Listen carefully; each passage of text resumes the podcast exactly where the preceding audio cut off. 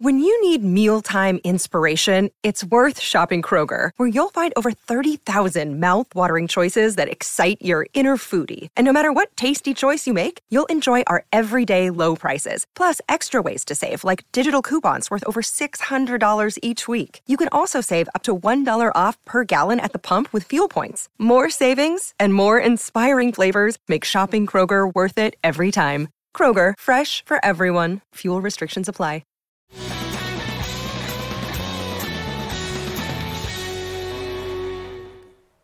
Friday edition of Outkick 360, hour number two, about to begin the VolQuest Power Hour, which will take place in the final hour of the program each and every Friday, right here on the Outkick Network. Shout out to Blackbird Studio, our host. We are here each and every day, Studio G, live from Nashville, Tennessee. TheBlackbirdAcademy.com for more information on how you can attend a school strictly for audio production studio engineering, and everything behind the scenes. TheBlackbirdAcademy.com for more info. Some NFL draft news before we get started with the Tennessee Power Hour. Just coming across from Adam Schefter via Twitter Dolphins are trading the number three overall pick to the San Francisco 49ers for the number 12 pick, a 2021 third round pick, which was San Francisco's compensatory pick for Robert Saleh's hiring and first round picks in 2022 and 2023. A ridiculous haul. Dolphins really collecting more and more. They've had a lot and they've got a lot uh, and they're getting, getting more. San Francisco uh, moving up to number three, getting the quarterback of the future there and the end of Jimmy G. I think that would be the presumption. Yeah, you don't you don't give up all of two that. future first round picks to move up and not draft a quarterback. Yeah. With So that is value. it- Now, who is it? Is it Zach Wilson or Justin Fields? Well, Zach Wilson's pro days today, um, where the Jets at number two were saying that it's he could still potentially be their guy Yeah. based on the pro day, which is interesting. Um, because the news is that Sam Darnold's their guy. Again, it's it's March. Well, here's a wrinkle. Where did uh, the Jets coach come from? Jets picking number two. So we know what's happening number San one. Fran. You don't know what's happening number two. But the head coach of the Jets is a good friend of yours. So you might have some insight into what's happening number two, where they're leaning number two. And so picking number three, you might know the two guys who are going to be off the board and what you're going to have the opportunity to pick. sure. And we've heard, you know, uh, Greg Cosell thinks the Jets are sticking with Darnold. Um, but also, somebody now could come up to go to number two to get the, the Jets are sitting pretty if they are sticking with Darnold in terms of, hey, you want the second quarterback in this draft? Come to us. San Francisco is getting the, the second quarterback in this draft at least, or maybe the third at number three. Tennessee Power Hour here on Outkick 360 as we welcome in Austin Price of VolQuest.com. You can follow him on Twitter at Austin Priceless. Austin, hope you're doing well. I'm doing well. Brent Hubbs in absentia today, but that's okay. We will hold down the fort without him. There'll just be less movie references and less talk of Luke Perry. Yeah, and uh, no Easter decorations behind Austin on the video, which surprised me. Just a Masters portrait up behind you, Austin. I'm, I'm a little surprised we're not celebrating some holiday, even if it's out of season. I- I'm picturing a Christmas tree with pastel eggs hanging off of it. You know, uh, I thought about it, but I decided just to stick with uh, what I know best, and that's Augusta National. Hey, we're, we're going to get to all things spring practice and Kaidon Salter in a moment uh, with the suspension there. Let's start by recapping the Tennessee Volunteers basketball season uh, and the early exit in the NCAA tournament. Your overall thoughts of the way they performed in Indy last weekend and the fact that they were a one and done against Oregon State. very disappointing. I, thought a disappointing year. I understand what Coach Barnes was saying. Like you, you want to, you know, appreciate the fact that this team got to the NCAA tournament. That's a good thing that this program is now to a point where, you know, the bar is set. You know, that you know you want to make the NCAA tournament every year, but when you continue to bring in really, you know, talented players like Jaden Springer, Keon Johnson, Josiah Jordan James the year before that, this coming year with Kennedy Chandler and Jahmai Mashack. Like to me, you you want to you know take that a step further. They've got to find a way to take the step as a, as a basketball program. They're going to be okay at the wing going forward, even if they lose, you know, Keon and, and Jaden Springer. To me, they've got to find their point guard, which they have done that, but I think you need to find a little bit more help there as well. It can't be all on Kennedy Chandler. And then they've got to find help in the post. If John Fulkerson comes back and is a uh, more like John Fulkerson we saw as a junior, then I think that Tennessee, you know, obviously would not need as much help in the post. But to me, they still need an athletic post that can help them, that can it can really kind of stabilize the interior front court, can protect the rim. That's something that Yves Pons gave you. You won't have him going forward. So who's going to protect the rim going forward in the next year? To me, there's a lot of questions around this Tennessee basketball program right now. It, it, the cupboard's not bare, but they've got to figure out some things through either the spring signing period or um, you know, going the, the transfer route to be able to shore up some spots where they're probably a little bit weak. Well, and that's where I was going to go with it, Austin. It, it seems like, you know, maybe crossroads is too strong of a word, but Rick Barnes in Tennessee had their most success bringing in maybe some overlooked prospects and developing them. Now they bring in two one and duns. They didn't get the desired results, especially in the NCAA tournament. They've got the number one point guard in America coming in. It looks like they've solved point guard if he's as good as advertised. What do you think happens with this roster? Is it back to the transfer market? Is it a reevaluation of what they're doing? How does Kim English's departure in terms of recruiting, how does that affect them moving forward? How do you think Rick Barnes looks at this situation and how is he going to change or adapt moving forward? Or will he? Well, I think you, you hope that he adapts in some form or fashion. You know, Rick's a veteran coach. You know, Nick Saban probably wouldn't have won a national title and, and stayed at the top of the mountain had he not adapted. If he was still trying to play games, you know, 17 10, would Alabama be what Alabama is? I don't think so. So I think, you know, all coaches need to evolve. Look at Bob Huggins. He evolved his game instead of that kind of, you know, almost bad boys defense, you know, kind of, you know, bully, you know, type teams that he had. Now they spread it out. They shoot a ton of threes. It's totally different uh, with him at West Virginia than it was with him at Cincinnati. So I think you know all coaches, especially the good ones, and Rick Barnes is a good one, figure out a way to evolve. And so I think you still look at the transfer market. I think you look and see what high school players are available, potentially who could uh, reclassify. Obviously, the kid in Pennsylvania, BHH, um, Brandon Huntley Hatfield. He, he's someone that I think that Tennessee's in a really good spot with. I think if he were to pick Tennessee, he probably would reclassify and, and be here for this upcoming season. He is a an athletic post player who can help protect the rim, does those type things. Uh, you know, the Mashack kid Tennessee's already signed. He's a really athletic defender um, that you know blocks shots and, and, and can play you know that you know three four position or the two. Um, so you know Tennessee needs to find some help to go along with Kennedy Chandler you know, they've got to get more consistent play from Victor Bailey and, and Santiago Vescovi. My question is, is can those guys can they do it? I mean, they, you know, they're almost liabilities on defense, and if they're shooting it well, they're great, and if they're not, they are a detriment to you because they continue to volume shoot. So, you know, Tennessee, you know, going to dip their you know feet into the transfer market, especially in the posts. Um, I, I think you could potentially look at the West Coast for a guy that you know potentially could come out of there. Continue to hear rumblings. Don't want to drop the name because the kid's not in the portal yet we continue to hear rumblings out of the West Coast that uh, you could end up somebody somebody coming from the, the you know, western side of the United States, you know, you know back east. Um, and Tennessee could be a landing spot for him. Um, Tennessee's going to continue to look at guys. I don't think Walker Kessler is a realistic option at this point. Um, of course, Tennessee didn't really factor. You know, they were early in factoring in his recruitment, but not late. Um, and when he's leaving North Carolina, and everybody's pinpointed him for Gonzaga. Austin, maybe it's extremely unlikely at this point, but are there odds that Springer or Johnson could return if they don't get the feedback from the NBA that they're looking for? I just don't think so. I mean, like you know, I I think Keon is going to get drafted so high or be projected so high that like I just don't think he can come back. And then someone who is, um, you know, you know, like Jaden Springer. Jaden doesn't really do anything poorly.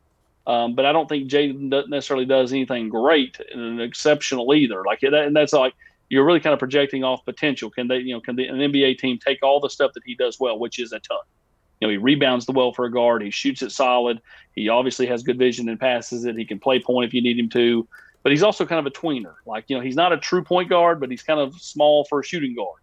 Um, you know, what do NBA teams tell him? And does he want to come back to college? It's kind of been his plan all along to go to the uh, to the NBA after one year. Um, I would be shocked if he did. I would probably be less shocked if Keon Johnson came back out of the two. And I think he's at a point where he's going to be projected at right now. Some of the latest mocks are just outside the top five that you just can't come back. I know a lot of fans may say, "Who cares?" Um, but I'm wondering to what degree you think the the the talk of Barnes as a tournament failure and his deficiencies in that department ultimately wear on him. Uh, we know his personality, but in the back of his head, every time he, he comes home early from from the tournament, does it does it get worse, and how much is it rattling around in there for him?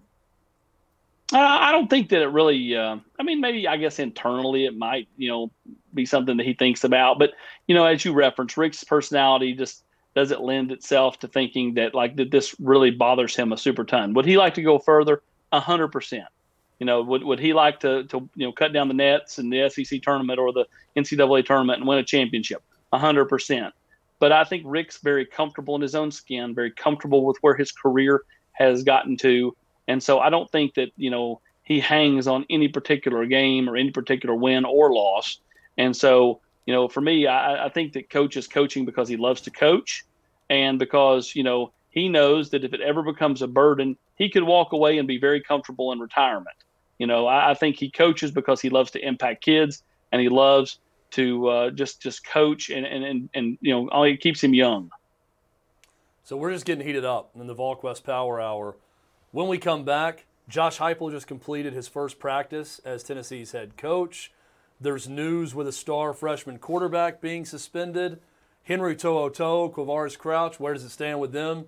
So much to get into as we continue. Another segment with Austin Price of VolQuest.com straight ahead on Outkick 360.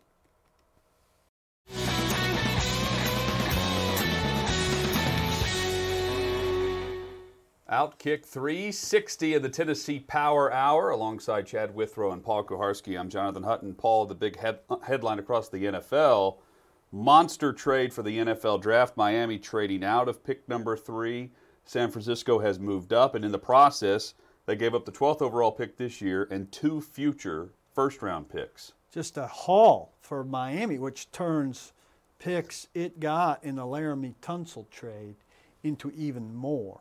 Uh, this is Patriot esque, where you turn a pick you acquired into more picks, into more picks, into more picks.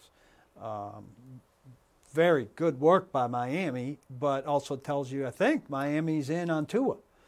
Well, they said they would be, at yeah. least for another year, and it tells you that San Francisco is in on one of the top quarterbacks, Zach and, Wilson or Trey Lance. And know, out on Jimmy Garoppolo. Justin Fields. Which then, I mean, they're all kind of tentacles here. So is San Francisco now out enough on Garoppolo that he ends up on the street? And then uh, the obvious landing spot for him is New England, where Bill Belichick had success with him when he stayed healthy and you know, can he facilitate that offense with the new weapons in a better way than Cam Newton can? I, I, I would say he he can. Um, you know, and then that would eliminate uh, New England from needing to fish for a bigger quarterback, and they're drafting a, a little bit lower. Um, and these quarterbacks could all be gone. We could see quarterbacks gone here in, you know, four of the first five, yeah. five of the first six. Um, you know, it's going to be a quarterback heavy, top heavy draft. Will be a mad scramble for sure coming up in late April for the NFL draft. Uh, the the scramble is on to find some players who are available for spring practice, who are under scholarship right now at the University of Tennessee, and uh, one of their top recruits among those not on the field due to suspension, Chad Kaidon Salter, not available right now. Yeah, what's the latest with that, Austin? Uh, you look at Kaidon Salter, the other players suspended. Um, what what is going on there? How how long do you think this will continue? Well, you heard Josh Heupel yesterday say, like for right now, they are kind of in a situation where, you know, the, the, until the university acts on it and decides what they're going to do, all those players are in a bit of limbo. And, you know, uh, it's not ideal for Kaidon Salter, but to me, it's not ideal for a guy like Isaac Washington. Isaac Washington, to me, one of the more talented players that came in here early. And, you know, is coming into a situation where one of the top schools that recruited him besides Tennessee was Auburn and Rodney Garner. And so Rodney Garner comes in with a familiar face that's a young kid that he can mold, and all of a sudden he's not here right out of the gate. So like I think that it hurts a guy like Isaac Washington. It obviously hurts Kaidon Salter as, you know, realistically every quarterback on this roster was at, at, you know at the baseline. They were at you know, the ground zero. Nobody was ahead of anybody else. And so Kaidon Salter had a chance to come in here and, and, and you know kind of do what he does, which is lead, play confident, um, you know, run around, make some plays, use his athleticism. And uh, right now, he is not. Earlier today, he was training at D1 Knoxville. Um, you know, and the hard part for Kaidon Salter, and you don't know where the young man's mind is at. If anybody knows his story, his father came down with COVID, um, was in has been in UT hospital ever since the weekend that Kaidon moved in back in January, um, and, and, was on a ventilator for quite some time. Has uh, you know, thankfully, and then you know, um, praise everybody that he came, you know, came off the vent and has been doing better. And uh, you know, but the whole family's been up here. Like this has been a a real tough time. And then, you know, so I, who knows where his not mind is at mentally. Um, you know, it's not excusing what, you know, any of those kids did. Um, but at the same time, you know, we all make mistakes, especially as a 17 year old kid, because he was not originally named guys in the, the, the original report because he's underage. Um, finally, uh, you know, you know, when asked if he was out there yesterday and asked why he wasn't out there, divulged that he was part of the uh, group that is indefinitely suspended. So not ideal for anybody, including Aaron Willis and, and Martavius French, who are the other two. Um, but you know, you hope that you know Tennessee is going to say, okay, you guys made a mistake. You guys are going to you know do internal punishment and figure it out, but you guys are still going to be part of this football program because, as you know, you guys noted, Tennessee does not have a ton of depth. They don't have a ton of bodies, and even some of the ones they do have are you know coming off off-season surgery and not available for spring. So Henry T and Quavaris Crouch, fair to say now, Austin, that they are not going to be a part of this football team. And and what happened with both of them? I know Crouch was there and working out. Now he's not around. Henry T came back and uh, maybe left. What is the latest with both those players? Well, for for both, you know, Tennessee is, you know, looks like the, you know, they're in the rearview mirror for, you know, you know, Tennessee's in their rearview mirror. They're moving on.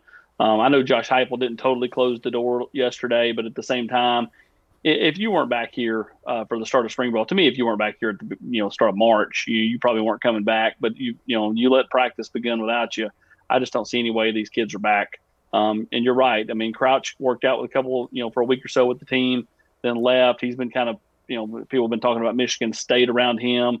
Henry's had different, you know, there were some people talking about Ohio State. I've also heard potentially Florida. Uh, it doesn't seem like Alabama, which was the original kind of thought to be destination for Henry. Um, so yeah, I mean, if you're Josh Heupel and and you know the staff, much like when we talked to the assistants a few weeks ago, Chad, you, you have to worry about who's in your building. You can't get caught up in worrying about who's doing virtual learning 12 states over. So is Henry T in the building? Is it reports where he was working out? Um, you guys are, are they waiting on him in any way possible right now? No, I don't believe he is here. I, I believe he, he he came into town. Uh, I know he had spoken with several of his teammates. He spoke with Tennessee. He spoke with other people that I know of, and, and at least was toying around with the idea. I know Tennessee wanted him to come out of the portal to go through spring. Here's the thing you have to think about Henry. Henry, when he come out of high school, didn't show up till the summertime, so didn't go through spring then. Last year, COVID hit, it didn't go through spring there, and now he's not going to go through spring again. Like you know, so like to me, that's hurting himself. I think, you know, if he came back for spring, part of me thinks he was, you know, at this point he was just coming back to go through spring practice and then leave again. Um, but who knows? You know, ultimately, it doesn't look like he's going to go through spring. And uh, yeah, I think the kid's only hurting himself. No matter where he ends up, sure he could, he'll end up at another top end Power Five program. But I think you're hurting yourself by missing out on all these practices. Um, I believe UT's got 11 guys who exercised the uh, additional year that's available to them because of, of the COVID crisis, and that that's the yep. highest number in the SEC. Does that say a lot about Heupel to you, or is it more contextual based on who those guys are? A little bit of both, Paul. Um, you know, I think some guys, you know, relish the chance to come back and, and, and play in an offense or play, you know, under a certain coach. But then I think some guys, you know, knew that, you know, they either were going to go down a level and play or, you know, they weren't going, you know, they were going to be out of football and not, you know, able to play in the NFL. So I think that you know Tennessee's going to use some of these guys, like a guy like Matthew Butler, having a chance to learn under Rodney Garner something that he really looked forward to and, and really gravitated towards once he found out, you know, Rodney Garner was going to be his defensive line coach. And, and and and of course that was after the NFL draft thing had come come and gone. But I think he was kind of hoping that Tennessee was going to land a defensive line coach that could help him. Um, you know, I mean, that defensive line group, I think we said it a week ago, uh, for last year, man, they've had basically a substitute teacher, and we all know what that means. It means that you know there wasn't a whole lot of accountability, you know, when it come to uh, doing things both on and off the field. And uh, so I think these defensive linemen are, are getting a rude awakening with uh, with Rodney Garner, who knows how to get it done. Austin Price of VolQuest.com with us for the Tennessee Power Hour on Outkick 360. Austin, with the coaching change, there will be players who benefit just from getting a fresh set of eyes on their overall skill set as spring practice begins. Who do you who are the one, two, three players that you think can make an initial impression on a new coaching staff that could not get over the hump with the previous regime? Well, I mean, I think there are players that maybe played under the previous regime that will see potentially more playing time with this current staff. You know, the fact that Willie Martinez brought up Theo Jackson tells me Theo Jackson is someone that Willie Martinez likes, gravitates towards. So I, you know, I, I think that you know Theo Jackson's a guy that could potentially see more time under this new staff. Um, offensively, you know, where does a guy like Kenny Solomon play? You know, Kenny's a track guy; he can run. That's something that really resonates with this offensive staff. He was a defensive guy two years ago. Remember, had that interception in the kind of garbage time, in a, in a, in a kind of a, a lesser game. Um, then you know was on offense at the latter part of last year. Like, where does this staff play him at? I think he's going to start at receiver. We'll see, though. I could, could, he have potentially a former walk on who had offers to go to Louisville and a few other, um, you know, programs coming out of high school, but chose to walk on here. He's now a scholarship guy. What does a guy like you know, you know, you know, Kenny Solomon do? And then to me, the the position that I think you see more activity at with this new offense is tight end. I think Princeton Fant, yes, he played, but I think he could be a much bigger factor. Same thing for Jacob Warren and then a young guy like Miles Campbell. I think tight ends will get more run in this offense from a pass catching standpoint and not just, you know, you know, person, you know, two tight end personnel where they're, you know, trying to, you know, line up and just, you know, block um, than they ever did under the last staff. I know the, the anticipation for this offense is it's going to be extremely up tempo. Um, how fast can they go right now out of the out of the chute, so to speak? How how quickly can Heupel get this offense up to the speed he would like to play with on game day? Well, I don't think they know how fast they can go yet. I mean, I think right now they're in just kind of the, you know, you know, they're getting all the ingredients out, you know, and putting them on the counter to try to cook. Like they, they, I don't think they have any kind of you know thought process on how fast they can go. To me, a lot of that di- is dictated by the quarterback. What quarterback wins the job, and how fast that person can go, and how much he can retain and and spit stuff out. So, you know, I think a lot of it depends on who wins the quarterback battle and, and which one of those guys can do exactly what the uh, the offensive staff wants him to do. Austin, of the true freshmen that are on campus and participated in practice yesterday, who's the most likely to have an immediate impact on this team for Tennessee? Well, he's not a true freshman, but it's going to be Tiyon Evans. Uh, you know, I think both he and Jaylen Wright make the most sense. And don't forget about a guy who's a Nashville guy, Walker Merrill. Uh, I've continued to hear good things about Walker Merrill. You know, he was, you know, played at Brentwood. I think they're going to use him a little bit differently than Ron Crawford and, and, and, and Brentwood used him. And I think you're going to get to see the full repertoire from Walker Merrill. And maybe not something you saw when he was at Brentwood because of the offense they run and how they used him. Uh, it would not surprise me at all if er, you know coming out of spring or even early in fall, everybody's going, "Wait, wait, what, Walker Merrill? Where did he come from? I thought he would redshirt this year." Like I think that potentially he could be a guy that helps this football team. And then you know, I still go back to Tiyon Evans. I mean, he looks the part, he's got high hopes, and he's motivated coming out of JUCO. So, Austin, one quote from Josh Heupel uh, that was refreshing was he was talking about rebuilding and uh, what it takes to get things going quickly. There wasn't a lot of hedging about, oh, this is a three to five year process. He said, it's my job to get things going as quick as possible, but also trying to understand how you implement what you want to do and don't rush it. Um, what do you think, just early on, impression of Josh Heupel and not just speeding up the offense, but how maybe he's going to try to speed up the rebuilding process with Tennessee and instilling his program? Well, I, I, there's no talk of year zero, you know, and uh, you know, and, and I think there probably should be. If, if any coach that's come through here in the last 15 years deserved to be able to call it year zero, it is Josh Heupel. And so, um, you know, that's that's kind of where this thing's at. I think he's handling it the right way, though, because I think the more you don't talk about year zero and you kind of just attack and don't let the kids feel like that they have kind of a buffer year, I think you might get more out of them. So I actually like the way he's handling it, you know, vocally. He's not talking about the things that, you know, well, you know, I know we're not the most talented team. I know, you know, we have less depth. I know all the reasons why they shouldn't win. He's talking about the reasons they should win and should compete and should turn the corner quicker than people think. So I think that's a good way. Eh, look, if it don't happen, it don't happen.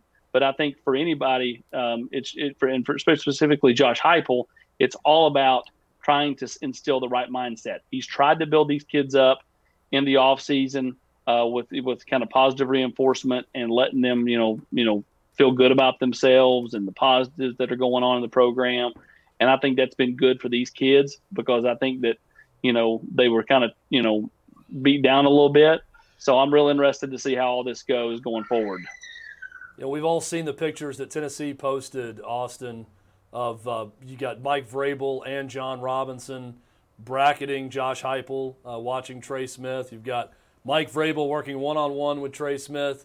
A lot of talk about the Titans GM and coaches working with the with Trey Smith in Tennessee. But just watching pro day, what what was your big takeaway? Was it the big man in Trey Smith, or did someone else really impress you? Well, we weren't able to go to pro day. You know that that's you know something that you know we weren't able to go do. I know Trey Smith impressed. I was you know happy for Josh Palmer. He ran uh, uh, as fast as he thought he could run, or maybe a touch quicker. Four five one, four five three.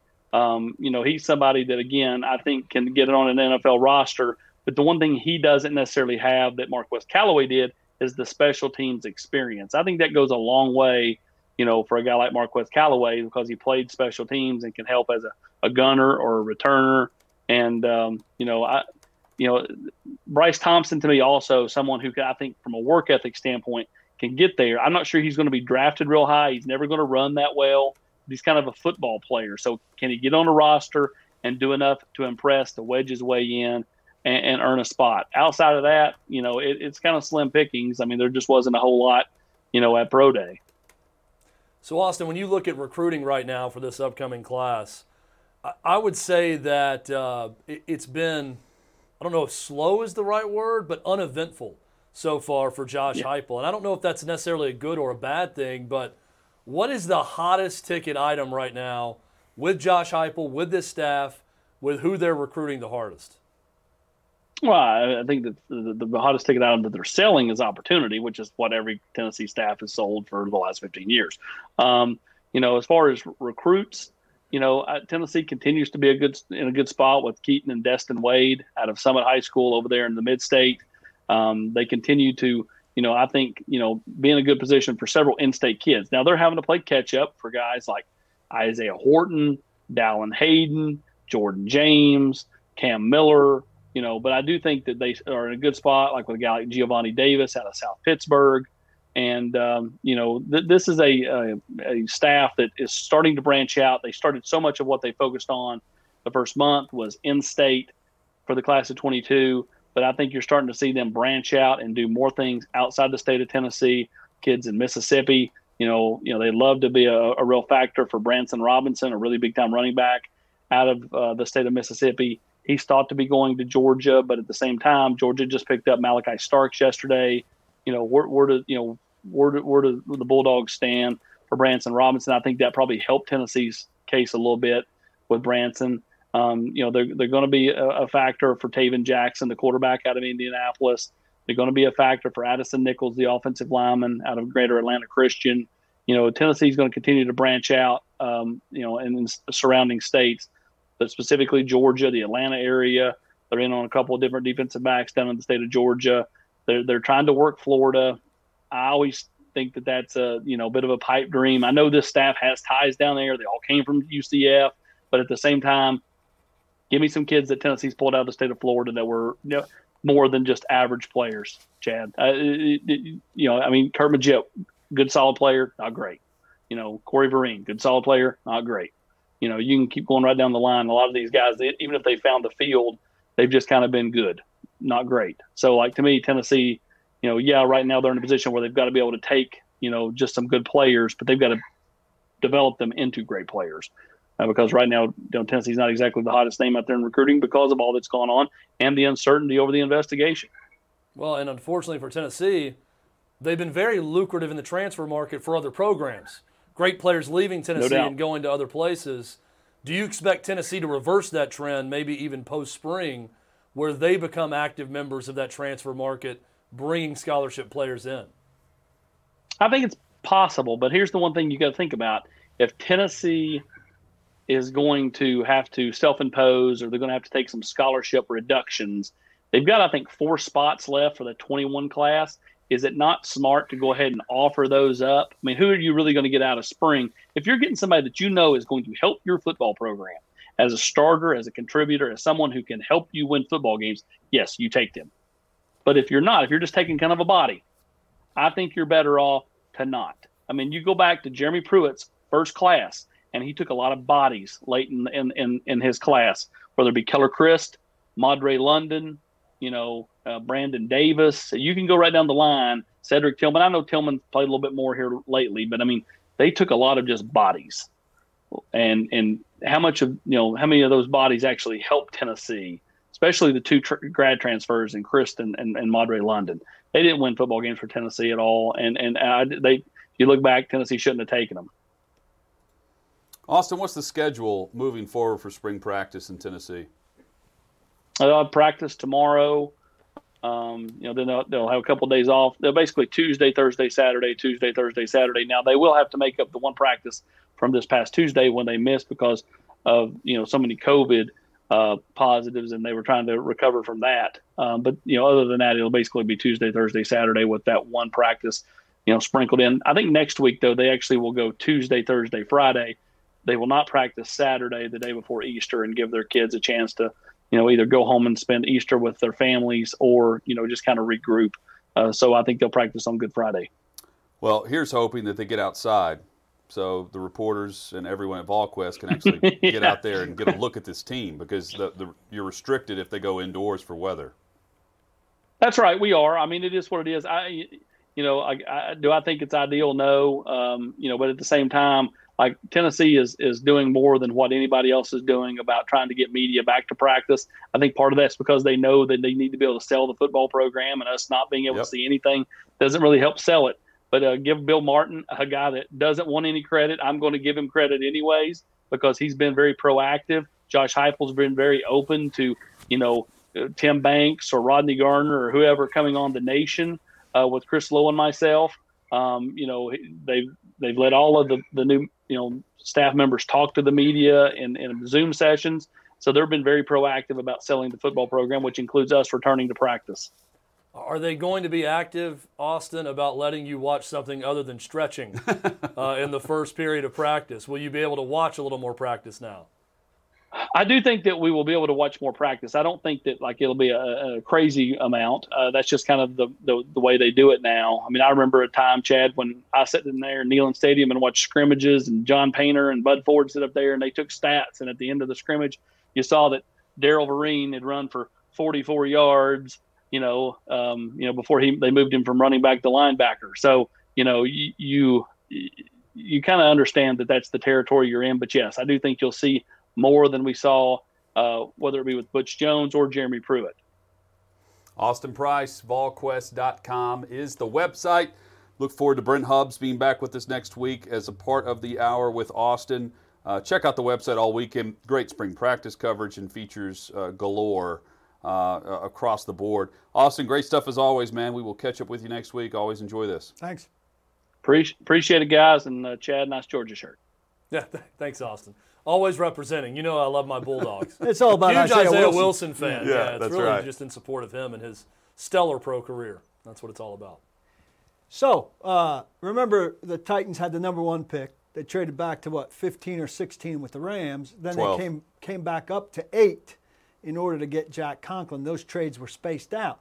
Dolphins aren't wasting any time, so they just traded from uh, three to 12. 12, and now they're back to six in another deal with the Eagles. So a lot of activity going on all at once. We'll tell the you what first it round means. getting scrambled. Live reaction to this big trade across the NFL where the Eagles are now picking 12th, the Dolphins picking 6th, and the 49ers picking 3rd. We'll tell you what it means next on Outkick 360.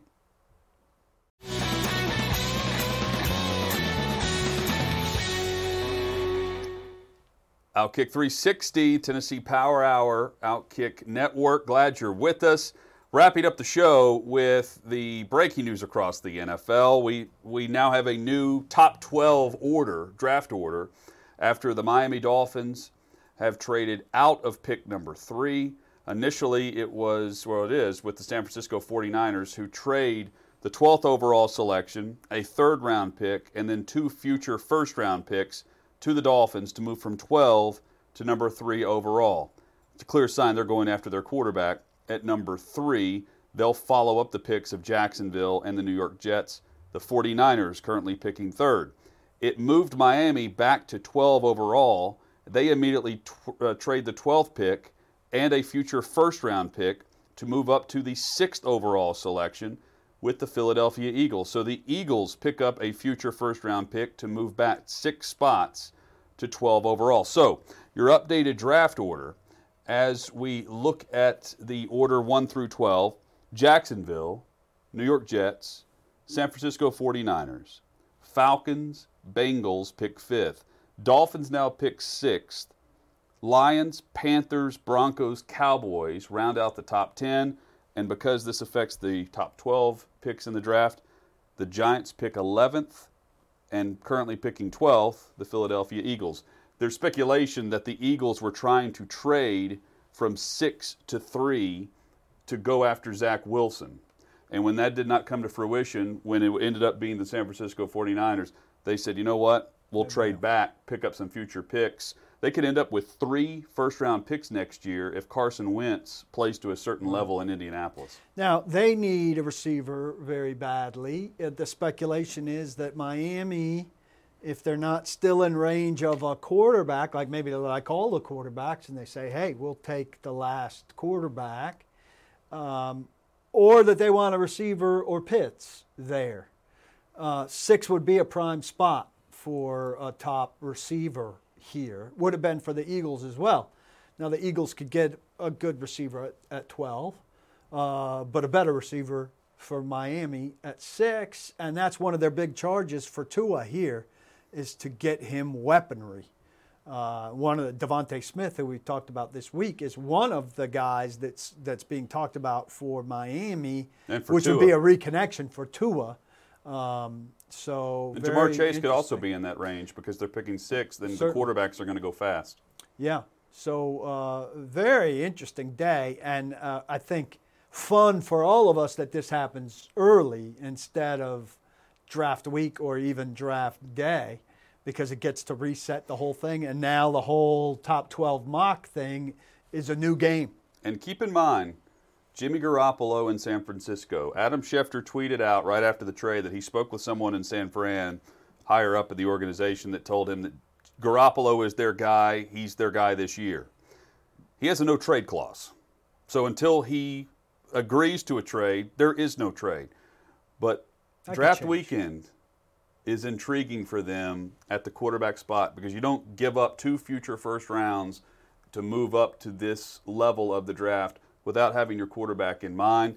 Uh, many think that Trey Lance is the third best quarterback in this draft. Some have Mac Jones as high as the third best uh, behind Zach Wilson and Trevor Lawrence, who's going to go number one overall to, to Jacksonville.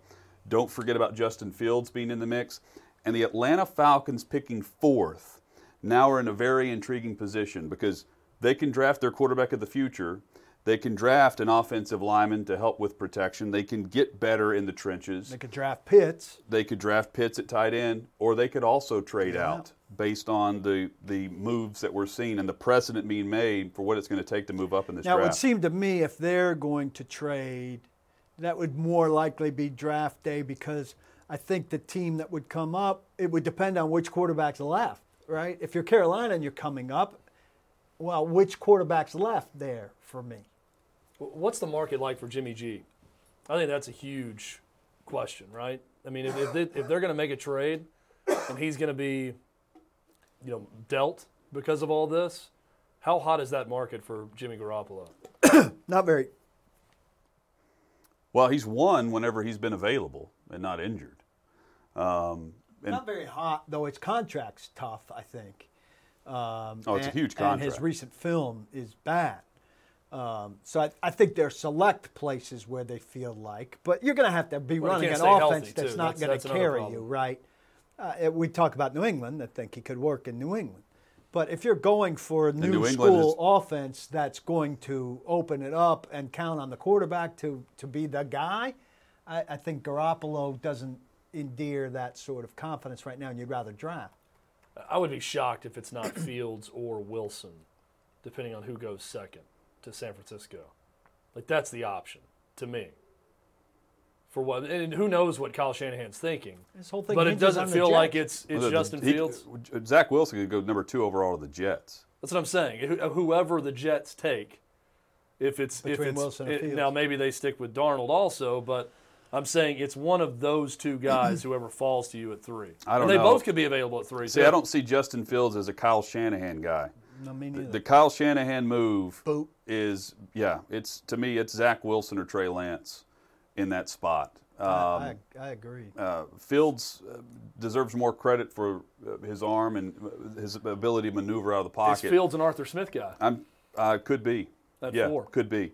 I, I'm trying to picture in my mind what Shanahan would be after to run that offense, and uh, Mac Jones is also uh, should also be mentioned for that too, because you don't move up to three unless you know that the guy is going to be on the board, regardless of what the Jets do. You don't give up the picks you gave up in March.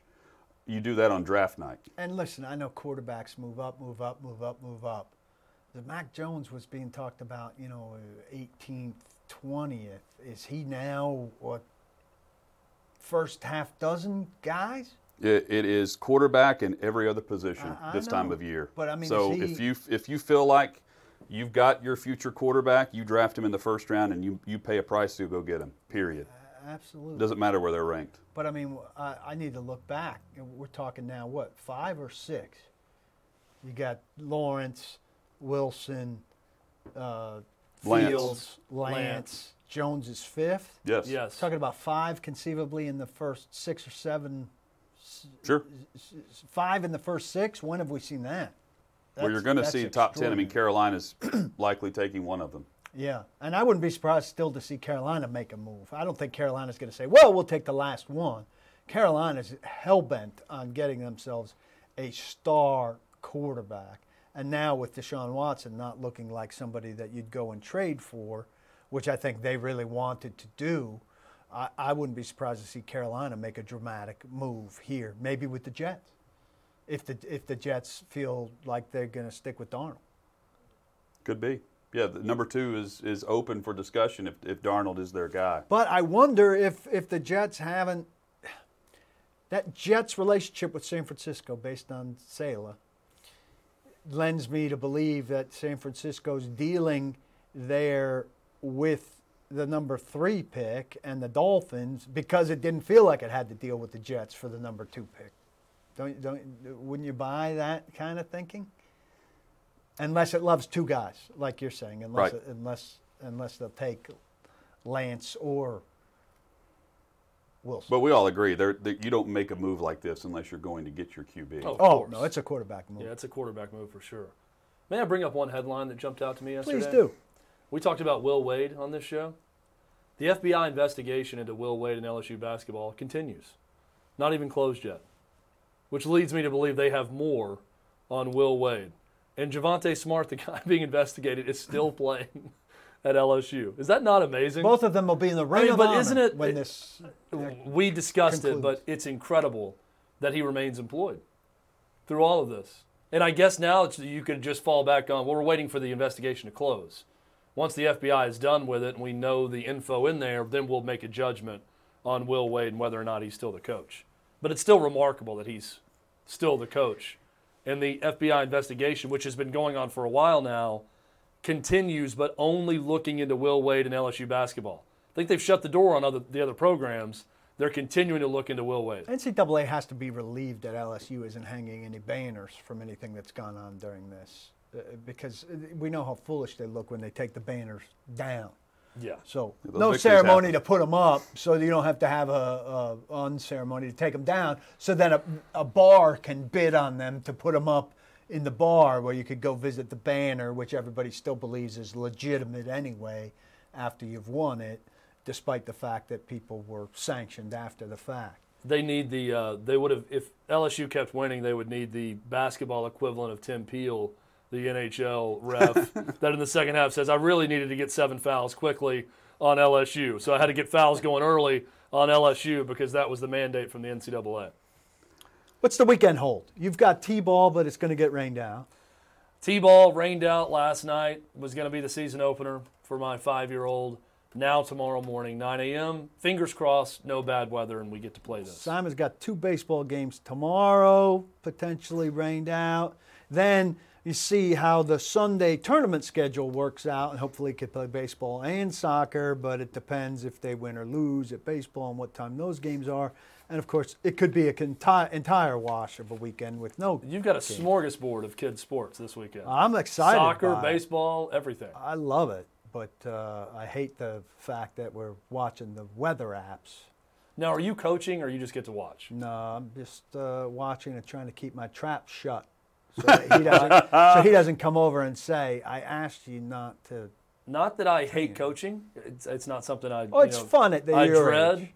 but it's also. Um, I can't wait until I'm in a position just to sit in the stands or lean up against a fence and watch. You say and have that. no other responsibility but to get my kid there and to watch the game. You say that, but then you get to a certain age, and then when you're watching somebody else do it, you're really compelled to say, "Well, if I was out there, these kids would have their damn gloves on the ground in the infield and be Yeah. baseball ready all the time." I'll probably have a little Chad, bit of thoughts? that, but you coached also, so you know it. I think now that I've done it, if one parent says a word to me about anything, I'm not gonna. I'm out! I'm out of the contest. Yeah, I'm not gonna have uh, a very good response to it. I was telling Hutton that uh, I'm gonna be pitching the coach pitch the kids, and if some parent complains about my pitching and that I didn't pitch it the right way to their kid, my response is to hand them the ball and say, Here's the "Go ahead, you got next inning."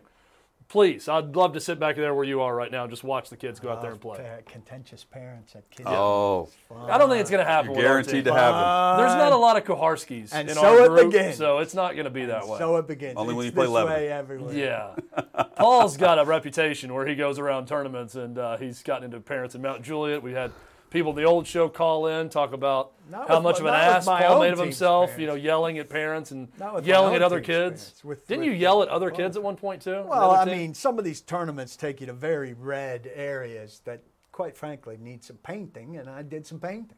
yeah, with your It's too red. To It kids. It's redder than your shirt. I bet they're good at sports. I believe you lost to a team in a red area, right? Yeah, The I mean, yipping? uh, uh, we lose to some teams that are composed of kids that play baseball all day long because they don't go to school.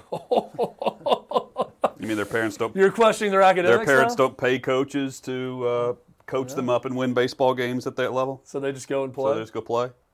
No, They're not I- I'm recruited sure on they're all-star coached all day long. They're coached to yip. They take them out to yip practice at 10 o'clock in the morning. Okay, here's how you torture another eight-year-old baseball player. Scream, yip, yip, yip. Paul's hatred of children continues. No, my hatred of, of parents of those children. Teaching them one of your rules, which is poise, which apparently your team didn't have much of that day. Not, not the first time through that. It was psychological torture. And our kids weren't ready for it. I admit it. We didn't know to get them ready Here- here's for what's great. psychological torture at seven. Here's what's great about uh, Paul. If it was anyone else's kid or anything in any other sporting way Yep. of life, Paul's response to anything would be, just hit it. D- don't miss it. You swung and missed it. How, why'd you miss it? Don't. It doesn't matter. Someone's yapping. Just hit it. That's your response to We tell our kids, uh, you, you know, Todd. Todd's big thing. One of my friends who, my kid's no longer playing with his kid right now, but it was uh, just throw strikes, just throw strikes. We tell all our pitchers. That's Simple actually a that. pretty good rule in youth baseball. Just get it across the plate. if plate. you get I a know, kid who but can just throw that's- strikes, you're you're Yeah. that's half the battle. But as if that's helping the kids when the kid's struggling on the mound. We're Then like, he's, like, just throw aiming it." strikes, buddy. Just throw strikes. Well, I umpired whenever I was uh, in high school um, as a summer job, and I would tell the coaches and the kids prior to the game, I have a wide strike zone. The goal is to put the bat on the ball. I'm not going to sit here and walk around the bases and let you know. I'm not going to have a tight strike zone. We're going a foot outside, a foot inside. You better put the bat on the ball. right. We're gonna get this thing going. We Guys got came to the 45 plate, minutes. We're gonna get this game They over swung with. the bat. They may strike out, but we had contact, and it felt more like a game. There's a certain level. Smart. There is a certain level of junior league baseball that is just horrible to sit through and watch because these kids, Kids sit there. They don't. They can't throw strikes, and the kids, the coaches, will send them up to the plate and just take until there's a strike. Yeah. And you could go, you know, seven, eight batters. Oh, yeah. Without actually putting the bat well, on the, the ball. worst of the coaches then say you get a take two ball. strikes. A kid's struggling with his control, Oh. and they say take two, you get two strikes. I'm thinking that's There not should be a Well, oh, I do that still. I go, he hasn't hasn't thrown a strike at seven pitches. You say that to the kid that's struggling Say on the that to the kid that's batting. Oh, but the kid pitching can also hear it. Well, I I mean, I want. So the Paul to has a problem with yipping from Right. the other team, but a parent in the stand again, he- pointing out that a 10 year old hasn't thrown a strike in seven Right. pitches. I'm telling the kid okay. at plate to be smart about what he's looking oh, at. that's just amazingly bad. No, it's. It's Let the coach who's making six figures do that. Yeah. Seriously. might Let the former six major league player coaching your team banker. do that. Yeah, he's getting paid to coach that team. There's no doubt. not six figures. No doubt. Hey, um, get paid through FanDuel.com this weekend. FanDuel.com slash OK360. You can follow us for the parlay. If you missed that, if you missed that, you can go back and see our How top no picks. refund you if the Zags don't win? Well, it's a $5 bet for new users. $5 can win you $150. 30 to 1 odds for new users across the state of Tennessee. Sign up. You can take the Zags. Again, this is a straight up bet. 30 to 1 odds on any team remaining in the tournament. FanDuel.com slash OK360. Enjoy the Sweet 16. We are back on Monday where we will be previewing matchups to determine the full slate of the final eight, the Elite Eight across the NCAA tournament. Have a great weekend. We'll catch you Monday at noon Eastern, 11 Central, right here on Outkick 360. Coming up in two hours, Outkick the Show with Clay Travis. Stay tuned. Listen, we talk about blocking the box. The uh, Ever Given is an all-time box blocker. It's wedged in the Suez Canal, causing a giant economic crisis. This is what could happen if you don't get the hell out of the intersection. don't block the box. Do lock the locks.